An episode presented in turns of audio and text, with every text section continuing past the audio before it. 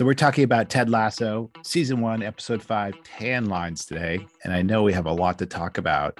Did we want to jump right in? Um, well, I know you like to do a little intro banter before we do the episode recap. I'm fine with doing that if you want to do that. Oklahoma. No, let's get right to the summary. All right. All right. You go ahead then.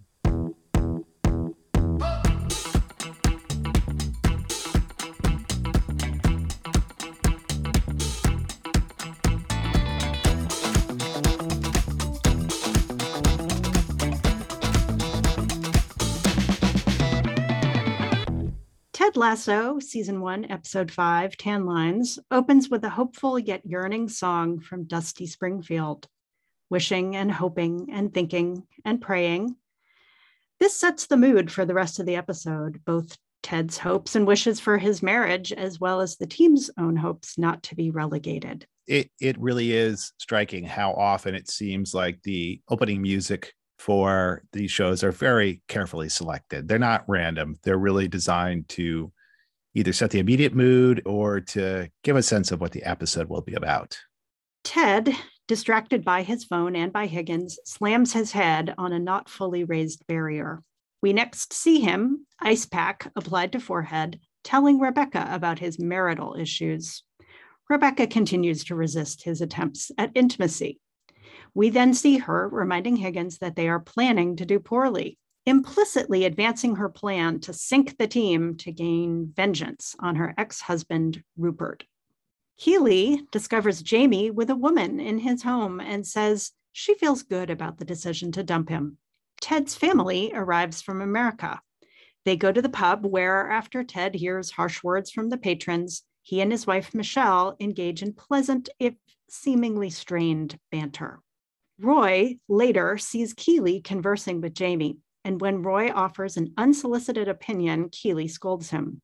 Next, we see Ted playing Legos with Michelle and their son, with Sam Cooke's Bring It On Home to Me playing over the scene. Since we all live in the Marvel universe now, it should be noted this song is the song that Star Lord and Gamora danced to in Guardians of the Galaxy.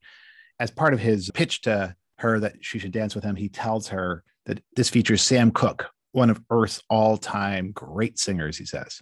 And that's a touching scene for Marvel anyway. It's romantic, and yet Star-Lord and Gamora are not the most placid couple. Definitely not. Immediately after the Lego scene, Ted finds Michelle crying. She tells him that she will keep trying to feel like she used to. Back in the clubhouse, Ted consults with Nate and Coach Beard about his marital troubles. Neither have much to offer. Higgins, however, tells him that hard times aren't as hard with the right person. Later, during the match, Jamie scores two goals, but after displaying selfish behavior, chanting me, me, me after scoring, and even stepping over rather than helping a fallen Sam, Ted replaces him with another player.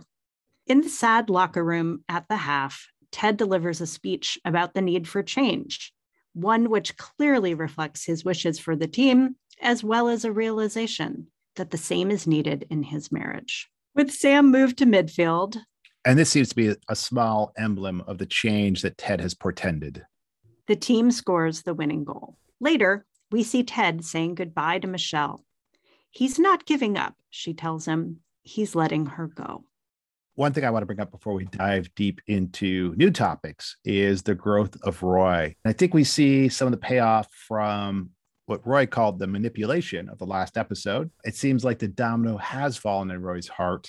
We see his support and advice for a fallen Sam. He does tell everyone to sit down and listen to Ted at halftime.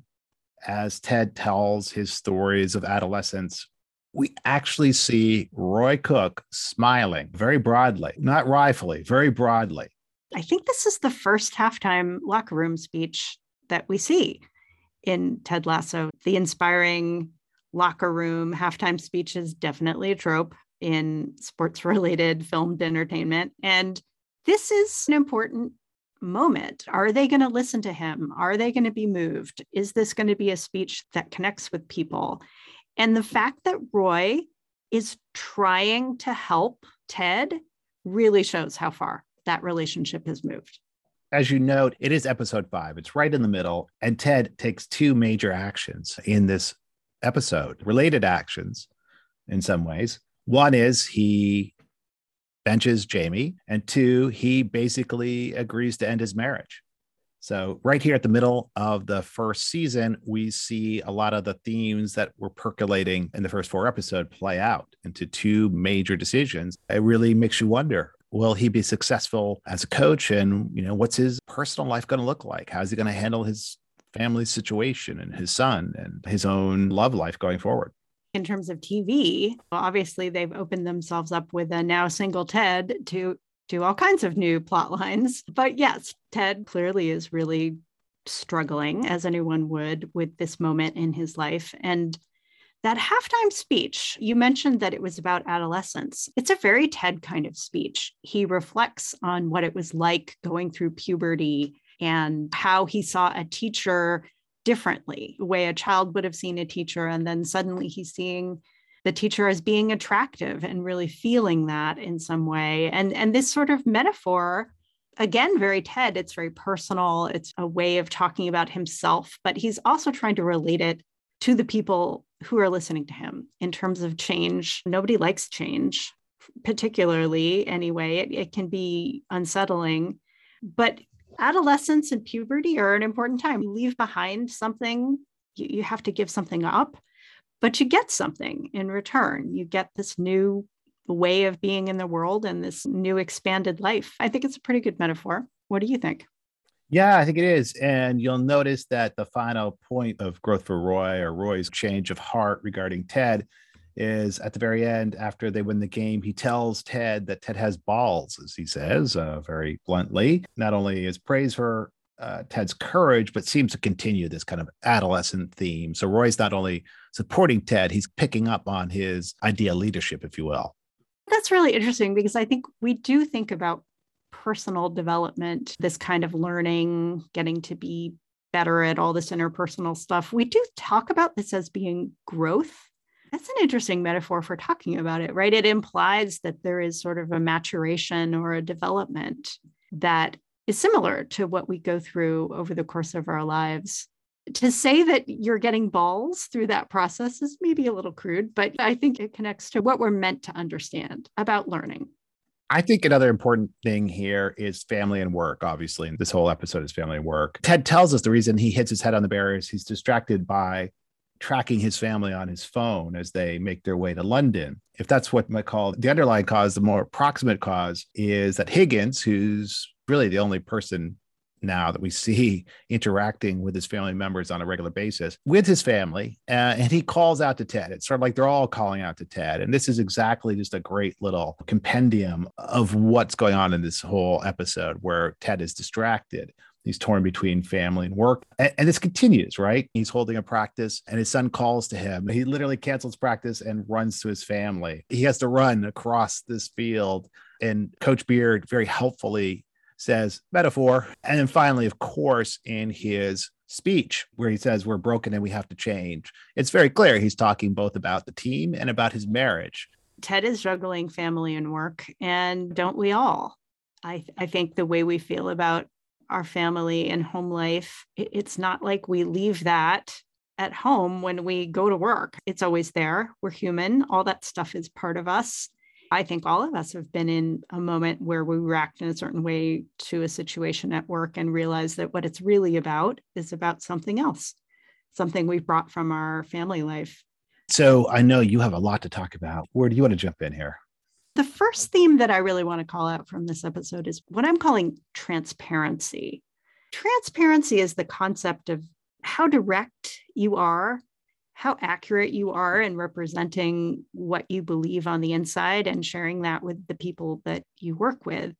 Generally speaking, transparency is a good thing, though it can be taken too far. We jokingly use the word Oklahoma to start this episode. This feels like actually a pretty good strategy that Ted's couples therapist has given to Ted and Michelle. It's a code word that they can use when they want the other person to be fully honest.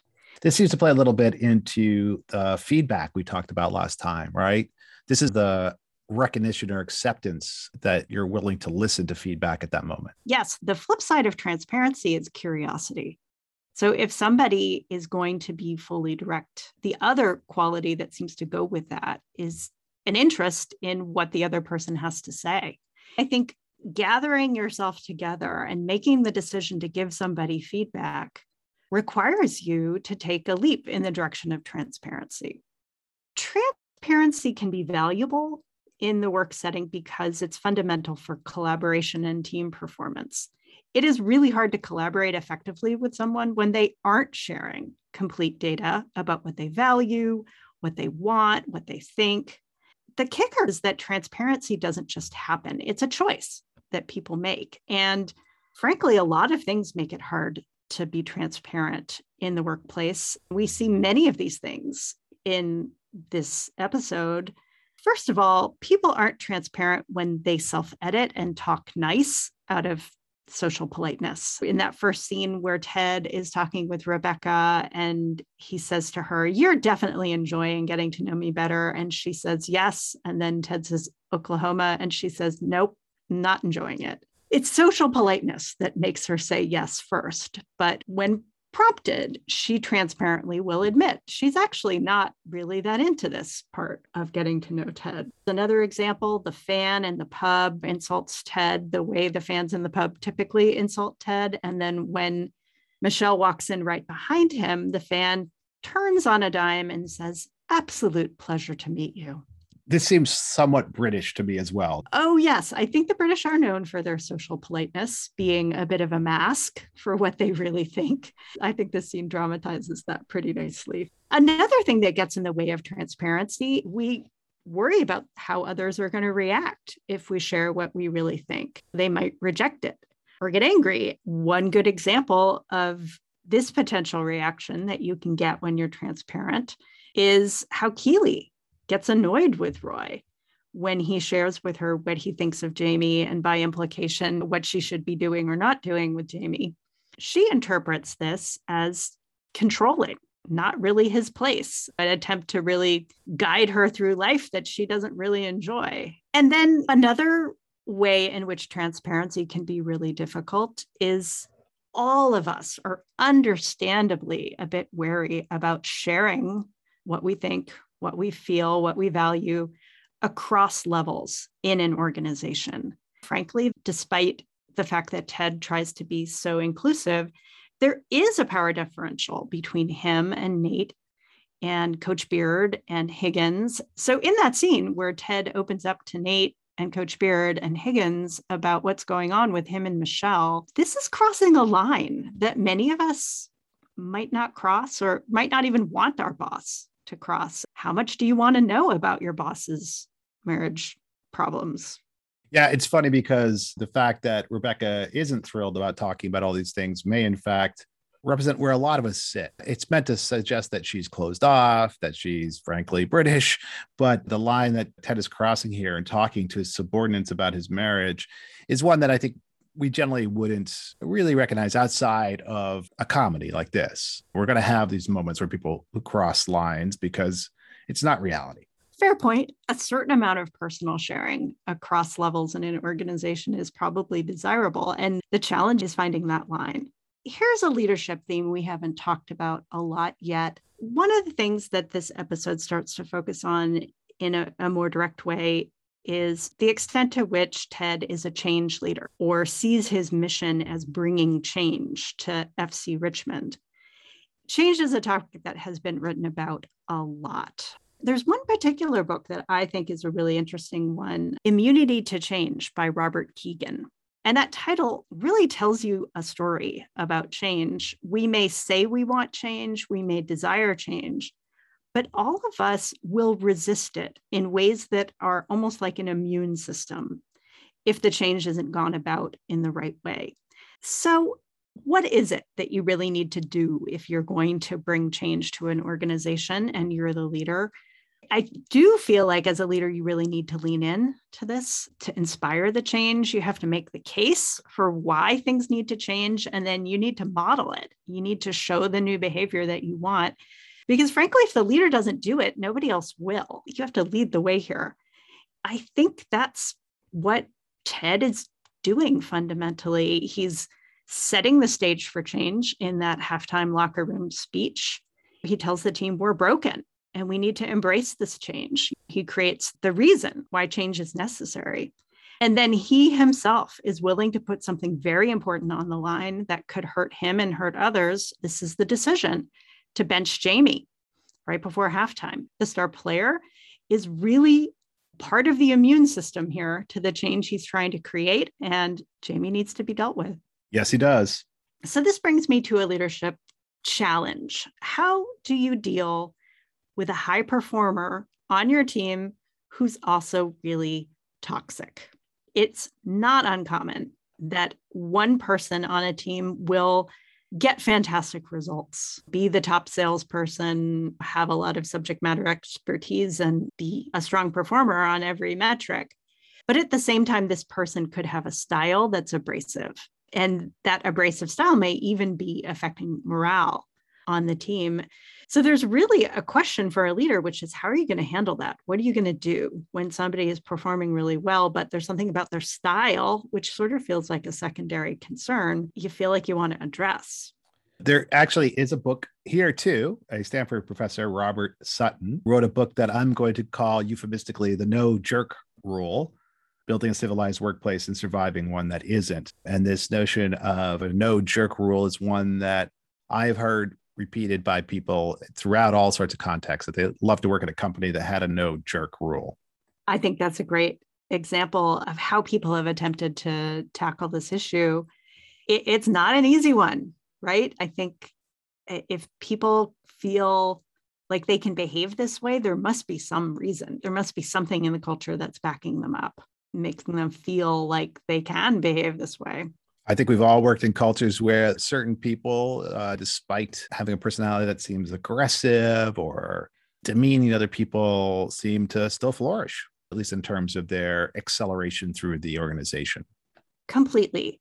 But I think we all can agree that when the leader ignores that behavior, there are consequences because it sends a message to the team about what's valued and what's tolerated. And I think it diminishes the leader when they ignore this kind of behavior because it makes them feel less reliable and less trustworthy because what they say they want starts to feel inconsistent with how they're actually behaving.